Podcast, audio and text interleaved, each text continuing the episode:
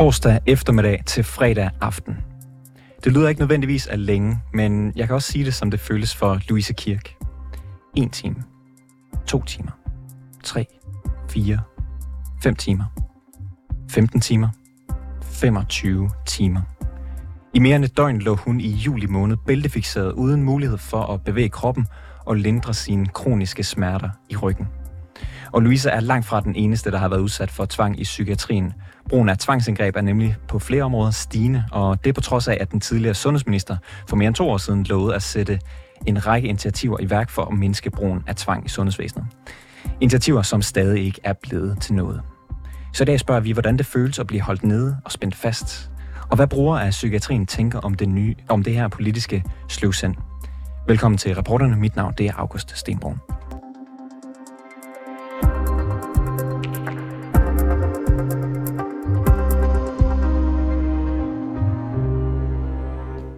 Louise Kirk har været ind og ude af psykiatrien siden 2013, men fra 2020, der har hun oplevet, at tvangen er taget til. Hun er blevet tvangsindlagt flere gange, og fastholdelse og bæltefixeringer er blevet en fast del af hendes besøg på psykiatriske afdelinger. Stik imod de politiske løfter, for helt tilbage i 2014 har den, eller helt tilbage siden 2014 har det nemlig været et erklæret mål at få tvangen ned. Og så sent som i 2021, der gentog øh, daværende sundhedsminister Magnus Heunicke den her ambition i kølvandet på en kritik, øh, som er, at netop den her brug af tvang. Reporter her på programmet, Clara Edgar, har talt med Louise og starter med at spørge ind til indlæggelsen i slutningen af juli i år, som førte til en mere end 24 timer lang bæltefiksering. Jeg følte jo, at en time, det var en halv døgn nærmest. Øhm, det eneste, man kan, det er at ligge og snakke med den, der sidder vagt ved en, eller ligge og kigge ud af vinduet, hvor jeg så bare kunne kigge over i, en, i hvad hedder det, i en mur på den anden side. Øhm, og ellers så kan man sove og spise. Øh, det var det eneste, jeg havde muligheden for. Øh, så ja, det er ekstremt lang tid at ligge over 24 timer og ikke har mulighed for noget. Du, øh, du har også nævnt de her rygproblemer og, og kroniske smerter. Øh, hvordan oplevede du dem, som, som timerne gik?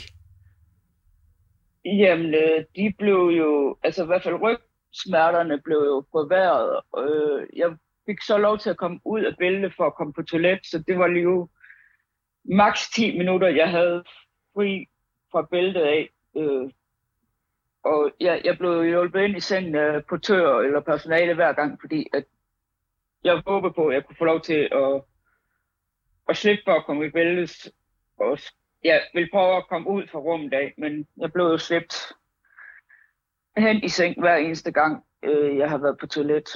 Så det, det var jo også med til at bare at fastholde min smerte, som jeg havde, eller godt den værre. Så du havde ondt, mens du lå der? Ja, det havde jeg. Tænkte du meget over, hvor, øh, hvornår det ville slutte? Ja, det gjorde jeg. Øh, jeg tænkte også meget på, øh, jeg har en veninde, jeg skriver med hver dag, og, og det jeg ikke kunne komme i forbindelse med hende og skrive, at jamen, jeg har ikke mulighed for at svare, fordi de har taget det fra mig. Øh, jeg har også øh, min hund, der bliver passet ved en familie, som er oppe i årene, og hvis nu, at hun lige pludselig bliver syg, imens at jeg ligger i bælte og ikke har min telefon og det, så, øh, kan jeg jo heller ikke komme i forbindelse, og de kan jo heller ikke komme i mig og, og høre til, hvad de skal gøre. Øh, så der var masser af tanker, der kørte rundt i hovedet, øh, som også gjorde, at det blev forlænget, øh, hvor længe jeg lå i bælte, fordi jeg røg i effekt øh, flere gange, imens jeg lå der, fordi jeg var så frustreret over, at, at jeg ikke kunne have min elektronik i mens jeg ligesom kunne kommunikere med, med omverdenen. Og hvordan, øh, hvordan ser det ud, øh, Louise, at komme i, i effekt i den situation? Jamen, jeg øh, lå og råbte og skreg. Øh, jeg bankede min fod i madrassen eller i sengekanten. Jeg har prøvet at strangulere mig selv med, med ting, jeg lige kunne få fat i. Altså, altså en betræk på adressen, der fik lynet af, så jeg prøvede på at bruge. Men det blev jo hurtigt taget fra mig.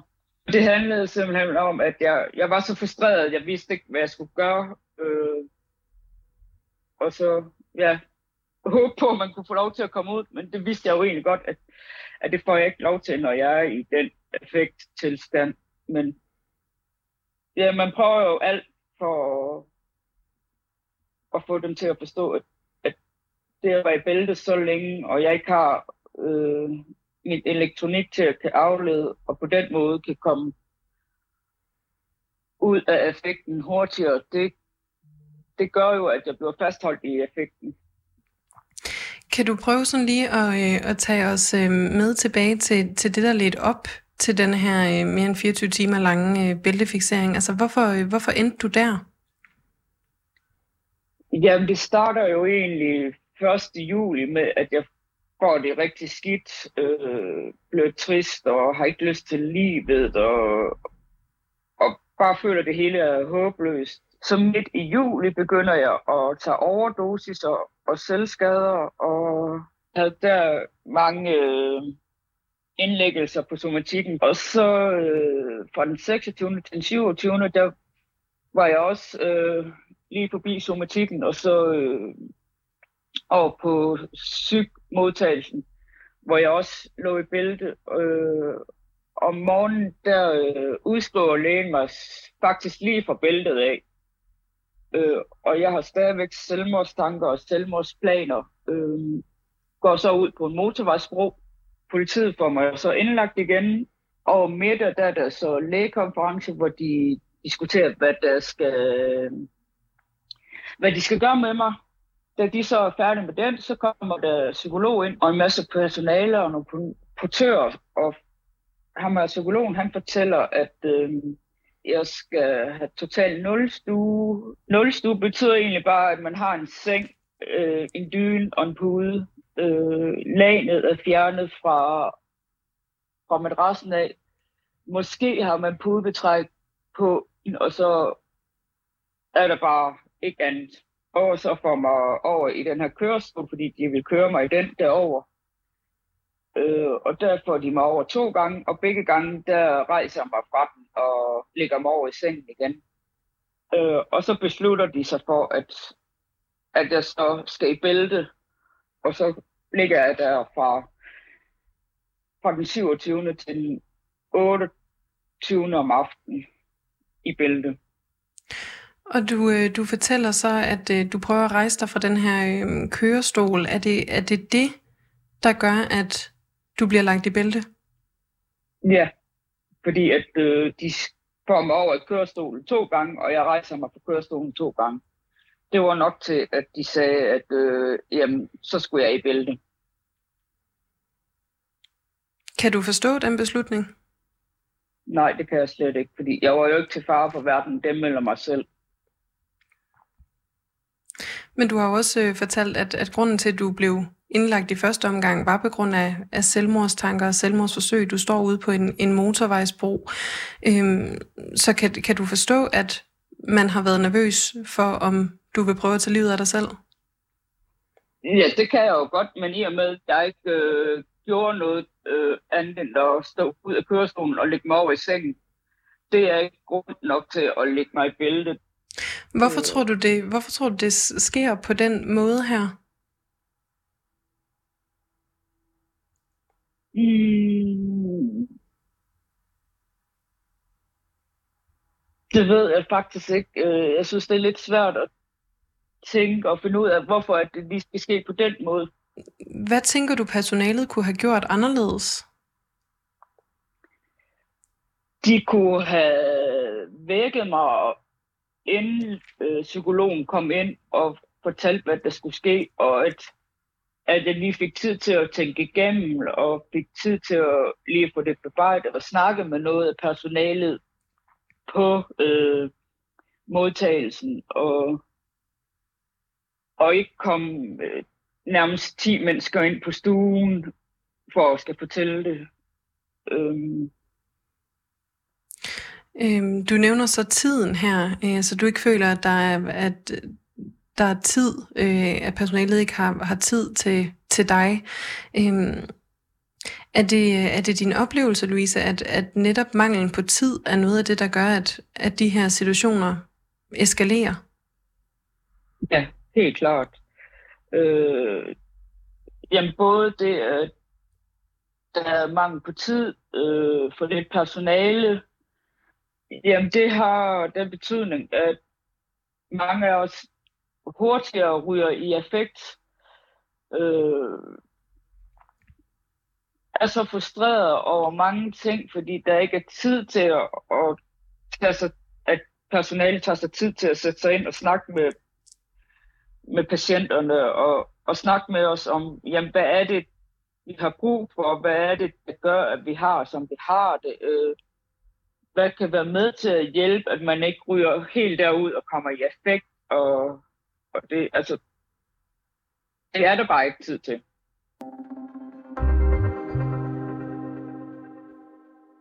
Louise Kirk har aldrig før været bæltefixeret så længe i psykiatrien, som det var tilfældet den torsdag eftermiddag til fredag aften i juli måned i år. En oplevelse, hun i den grad gerne havde været for uden. Og faktisk er brugen af bæltefixeringer også faldet fra 2013 og frem til i dag som resultat af et intenst politisk fokus på at nedbringe tvangen og halvere brugen af bælte frem mod 2020. Men tallene for de seneste par år viser dog en stigning – i brugen af bæltefixeringer. Og ser man på andre tvangsformer som tvangsmedicinering og fastholdelse, så, bliver de begge, øh, så er de begge stedet stødt og bliver i dag brugt markant mere end for 10 år siden. Og det kommer ikke bag på 25-årige Laura Vilde, der har været inde og ude af psykiatrien i mere end et år 10, og at brugen af tvang er i vækst, det kommer ikke bag på hende. På, på trods af løfter fra, om det modsatte fra både politikere og ministre. Mm, jeg tror efterhånden, at alt, hvad politikerne siger omkring psykiatrien, begynder for mig at klinge hult, fordi at når de snakker om, at brugen af tvang skal ned, jamen det er fint, og det lyder det også rigtig godt, og det kan vi alle sammen være enige om. Men, men, men jeg synes bare ikke, at de sådan helt reelt set gør noget for det, fordi at vi ved også alle sammen, at så længe der er vikarer hele tiden, og så længe at der ikke er personale nok, så bliver det brændslukning, og så bliver tvang den nemmeste løsning. Så, så længe de ikke vil investere flere penge i det, og mere opmærksomhed på det, andet end op til valgkampene, hvor at psykiatrien jo lige pludselig skal prioriteres af alle, så øh, kommer der ikke til at ske noget som helst. Og jeg er bange for, at, at vi ikke har set top med isbjerget endnu, og at det kun bliver værre og værre. Bliver der brugt øh, for meget tvang? Ja, det gør der alt for meget. Og alt for nemt og hurtigt, og vi kommer aldrig nogensinde udenom, at tvang vil være en del af psykiatrien. Fordi der er nogen, der er så syge, at det er den bedste løsning, men, men det bliver brugt alt for meget, og det eskalerer fuldstændig. Ser du mere tvang i dag, hører mere tvang i dag, end for 5, 6, 7 år siden? Altså det tror jeg, der gør. Hvad jeg sådan oplever på gangene, og når jeg bare sidder på min stue, så ja, så bliver der brugt mere tvang, og det bliver brugt hurtigere, og mere sådan øhm, brandslukningsagtigt, end det gjorde for for eksempel fem år siden. Hvor at, altså, jeg tror egentlig, at plejepersonalet altid har de bedste intentioner om, at det skal være sidste udvej. Øh, jeg tror bare ikke altid, det er sidste udvej mere. Jeg tror, det i mange tilfælde er hurtigste udvej, fordi det jo selvfølgelig er hurtigere at tvangsmedicinere eller lægge en person i bælte, end det er at snakke med personen. Det kan jo tage en time, hvor en fixering kan tage et kvarter. Og når man er presset på tid i forvejen, så vil man nok, uden at det er hensigten, tage de nemmeste og hurtigste løsninger, fordi det går også ud over alle de andre patienter, hvis man skal bruge en time med en patient, og man har tre andre patienter, der venter på en. Så det er jo hele tiden sådan et puslespil med, skal den her person udsættes for tvang? For hvis vi gør det, så har jeg tid til mine andre patienter. Hvis ikke jeg gør det, så bliver de andre patienter svigtet, og så kan situationerne eskalere ved dem. Og det er jo hele tiden sådan en for imod, og når der ikke er personale nok helt grundlæggende, så bliver det nok bare rigtig ofte tvang, man vælger til. Jeg ved jo også, at øh, at tvang faktisk har været med til at redde dit liv, så, så kan man ikke sige, at det er overvejende en, en måske svær, men, men nødvendig ting med tvang. Mm, jo, det er nødvendigt i nogle situationer, men jeg tror, for mig handler det meget om det der med, øh, hvis jeg selvskader, er det så livsfarligt, eller er det bare uheldigt? Og skal man gribe ind, hvis det ikke er livsfarligt? Og det er jo den evige diskussion, og nok noget, man jo aldrig helt kan nå til enighed om. Men, men ja, jeg er helt klart i live, fordi at tvang har været øhm, brugt i nogle situationer. Og det er jo godt, kan man sige. Men der har også været mange situationer med tvang, hvor vi sagtens kunne have undgået det, hvor jeg ikke var i livsfare, og hvor at vi kunne have talt os ud af situationerne. Og de her øh, situationer, øh, Laura, hvor det, øh, altså, så du siger, du ikke har været til, til livsfare for, for hverken dig selv eller, eller andre. Kan du prøve sådan lige at tage mig igennem, hvad, hvad der ligesom sker skridt for skridt i sådan en øh, situation? Mm, altså det kan være, hvis jeg selv skader, og der kommer et personale ind, typisk min kontaktperson vil det jo være. Øhm, og i en periode var det jo faktisk sådan, at hun trykkede alarmen med det samme. Hun kommer ind, hvis, hvis hun prøver at få mig til at stoppe, og jeg ikke stopper. Øhm, og så kommer der jo et alarmhold. Typisk til at starte med vil det være bare fra samme afdeling. Men hvis de ikke er nok, øhm, eller hvis man er så meget i effekt, at, man, at de ikke kan holde en, bare dem, så bliver der kaldt stor alarm, og så kommer de fra alle andre afdelinger også. Og så bliver forvagten tilkaldt, som jo så skal ordinere den tvang, der skal bruges. Jeg har helt klart kunne mærke, da der begyndte at blive talt om, at øh, brugen af bæltefikseringer skulle ned, at øh, brugen af fastholdelse og tvangsmedicin er steget fuldstændig vanvittigt. Øhm, både har jeg kunne mærke det på egen krop, men også hvad jeg sådan har hørt fra øh, både personale, men også andre patienter, jeg kender og venner, jeg kender fra andre regioner. Og, sådan. Øhm, og jeg tror bare, det er vigtigt at huske på, at at, man ikke, at det ikke er en politiker, der kan bestemme, hvad der er den værste form for tvang, og, og at bæltefixering godt kan lyde meget voldsom, men det er også meget voldsomt at blive fastholdt af 15 mennesker, og øhm, at de står og kigger på en, og det synes jeg personligt er meget mere voldsomt og meget mere ydmygende, end at lægge et billede, hvor der sidder en fastvagt og kigger på en. Mm. Så det er, jo, det er jo altid et sådan spørgsmål om, hvem man er, og hvad man har været igennem i sit liv, og øhm, hvad er mindst traumatisk. For det er traumatisk, uanset hvordan man vender drejer det. Men jeg synes, det er ærgerligt, at man har valgt at fokusere på én ting, der skulle nedbringes, fordi at, at det er jo det hele, der skal nedbringes, og ikke kun bæltefixeringer, når man så også kan se, at de andre former for tvang så bare stiger. Mm. Øh, du fortalte mig lige før, Laura, at, at du har været i psykiatrien i mange år, kan se, at det sejler mere og mere. Kan du ikke prøve at fortælle, hvordan, øh, hvordan du ser det? Øhm, jeg ser det primært ved brugen af vikar. Der er jo vikar i alle vagter, og det skal man nok ikke være sådan øh, have en særlig høj stilling for at regne ud, at det skaber uro og noget sådan utryghed, og det er jo et tydeligt tegn på, at folk de flygter fra faget og at man er nødt til at hive vikar ind hele tiden. Mm.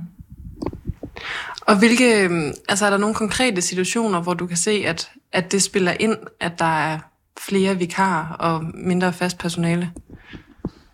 Altså det er især i situationer, hvor øhm, situationer, der kunne have været stille og roligt, eskalerer og bliver voldsomme og nogle gange er noget i tvang, fordi at vikarerne måske ikke forstår, hvad en patient mener eller bliver troet af en patient, der egentlig ikke vil være troende, og det vil et fast personale vide, men fordi at man jo tager sine forholdsregler, og især når man ikke kender patienterne, så er det hurtigt og nemt lige at trykke alarm, og så kan vi give noget tvangsmedicin, og så er der ro på. Og jeg tror helt klart, at der bliver brugt mere tvang. Det er ikke noget, jeg har noget sådan øhm, fagligt belæg for, men det tror jeg, når der er vikar, fordi at at de bare ikke har de samme muligheder for at nedtrappe situationerne, som fast personale har. Har du selv oplevet den her dynamik i spil, hvor, altså, hvor det er personale, der, der måske ikke har helt den samme faglighed, eller ikke kender dig på den måde, og, og derfor så eskalerer situationer? Ja, jeg vil sige, at jeg har heldigvis ikke prøvet det så mange gange, fordi at der egentlig altid har været god forståelse for, at jeg har skulle have de faste. Men det har jo selvfølgelig ikke altid været muligt, og øh, det er endt i tvangssituationer nogle gange, fordi at jeg er blevet så frustreret over, at de ikke har forstået mig, eller forstået planen omkring mig, og at de måske har trykket alarm lidt hurtigere, hvis jeg er selvskadet, end hvad vi har aftalt, man skulle.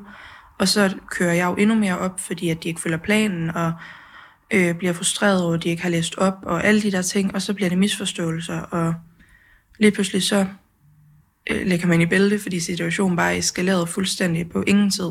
Mm. Og hvordan, hvordan føles det, de her situationer, du siger, du føler dig ikke forstået? Kan du prøve at sætte lidt flere ord på, hvad, det, hvad der går gennem hovedet på dig, øh, hvad du tænker, hvad du mærker? Mm, jeg tror nok helt, altså helt grundlæggende er det jo bare den der følelse af mega frustration. Øh, især fordi man ved, at der er personale, der forstår en og kender en. Men de kan jo selvfølgelig heller ikke være her hele tiden. Øhm, men bare den der følelse af egentlig at prøve sit allerbedste. Øhm, og måske også holde lidt tilbage og sådan virkelig, virkelig prøve ikke at falde i selvskaden ekstra meget, fordi man ved, at de ikke vil kunne håndtere det på samme måde, men altså, ja, jeg tror bare, frustration er nok egentlig det ord, der sådan dækker det allerbedst. Ville du gerne have været øh, tvang for uden? Mm, ja, sådan øh, er det korte svar. Øh, fordi at det jo også har medført nogle traumer og nogle problemer, jeg ikke havde inden tvangen. Øh, og nej, fordi jeg så ikke har været i live i dag, men den er svær, fordi at det jo er ganske forfærdeligt hver gang, men, men det har været nødvendigt, og det er jeg egentlig meget bevidst om nu. Det er jeg jo ikke bevidst om i situationerne, hvor tvangen sker, men, men jeg har altid bagefter godt kunne se mening med, at de har gjort det. Øhm, det gør det ikke mindre traumatisk, men det gør, at man forstår, hvorfor det er sket. Øhm, og det er jo en kæmpe sådan, del af det, at man forstår det. Øhm, så den er svær at svare på, fordi jeg ville jo gerne have været alt det her for uden, alt det her psykiske sygdom for uden. Øhm, og samtidig har det også givet mig nogle ting med, som jeg ikke ville have haft med, hvis jeg ikke havde været det, så, så den er svær, fordi jeg vil, aldrig, jeg vil ikke ønske, at min værste fjende er blevet sat for tvang, men kunne det redde et menneske, så skal det selvfølgelig bruges. Mm. Øh, og du siger, jamen, når du kigger tilbage, så kan du godt, altså, så kan du forstå alle de her tvangssituationer, øh, men du siger jo samtidig, at, at der er nogle situationer, der eskalerer hurtigere end nødvendigt. Men er det også en del af, af det at forstå det øh, for dig, at, altså, at du tager det med, eller bare lige sådan for at forstå, hvad, hvad du mener? Mm, ja, det er selvfølgelig ikke alle tvangssituationer, jeg øh, synes har givet 100% mening, men, øh, og der er også nogle af dem, der ikke har været nødvendige, men hvis jeg ser det fra et større perspektiv, forstår jeg dem, fordi at i nogle af situationerne har afdelingen været et kaos i forvejen. Øh, og så forstår jeg godt, at det har været nemmere at lægge mig i bælte, end at bruge halvanden time inden ved mig på at prøve at snakke mig til ro og sådan nogle ting. Så på den måde forstår jeg det. Øhm, men, men der har jo helt klart også været situationer, hvor det ikke skulle være brugt, og har også klaget over nogle situationer, hvor jeg har fået medhold, at tvangen ikke har været lovlig. Øhm, så igen, den er jo også sådan, den er jo ikke sort-hvid, øhm, men jeg forstår de fleste situationer, jeg forstår personalets øh, begrundelser, og nogle gange forstår jeg også bare, at det er et system, der er presset.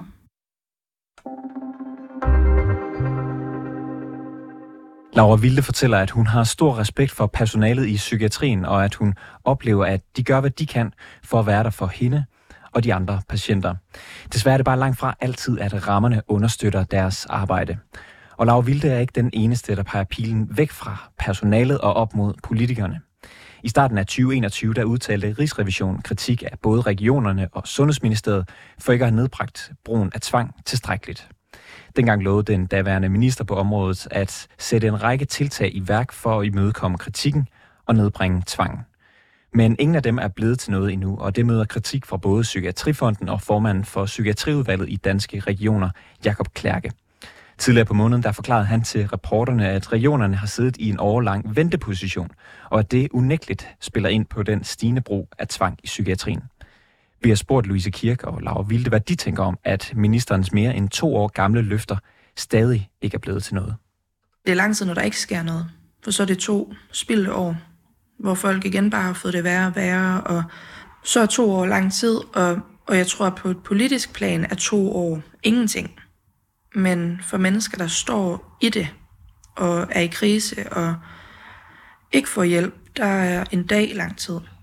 Det er to år for længe.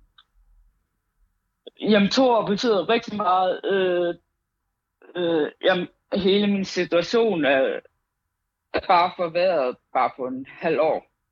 Gør det dig vred? Jamen, jeg blev vred, jeg blev frustreret, jeg blev ked af det. Jeg, jamen, jeg blev virkelig sådan, jamen, jeg har lyst til at gå over rusgiften og så sige, prøv lige at se, hvad der sker i psykiatrien. Det gør mig nok egentlig allermest ked af det. Øhm, det gør mig ked af det, at, at vi ikke har mere værdi i, i systemet, end vi har, fordi vi har en diagnose, vi ikke selv kan gøre for, og fordi vi er i en situation, vi ikke selv kan gøre for. Øhm, så ja, jeg er mega vred over det, og jeg har lyst til at råbe alle politikerne op og sådan vise dem, hvad det er, der foregår.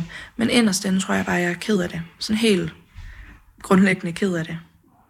Altså, men mit største ønske er jo nok egentlig bare, at vores liv har værdi, som alle andres liv har. Og det er ikke den følelse, du har lige nu?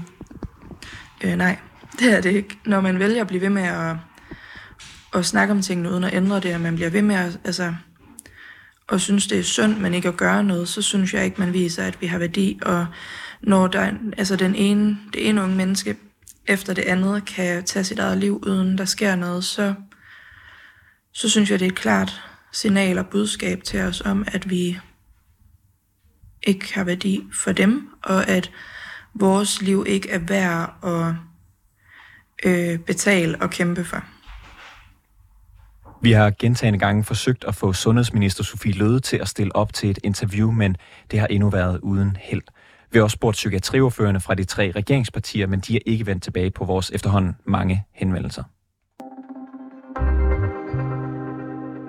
Det var alt for reporterne i dag. Tak fordi du lyttede med. Bag udsendelsen var Klar Edgar. Mille Ørsted er redaktør, og mit navn det er August Stenbrun.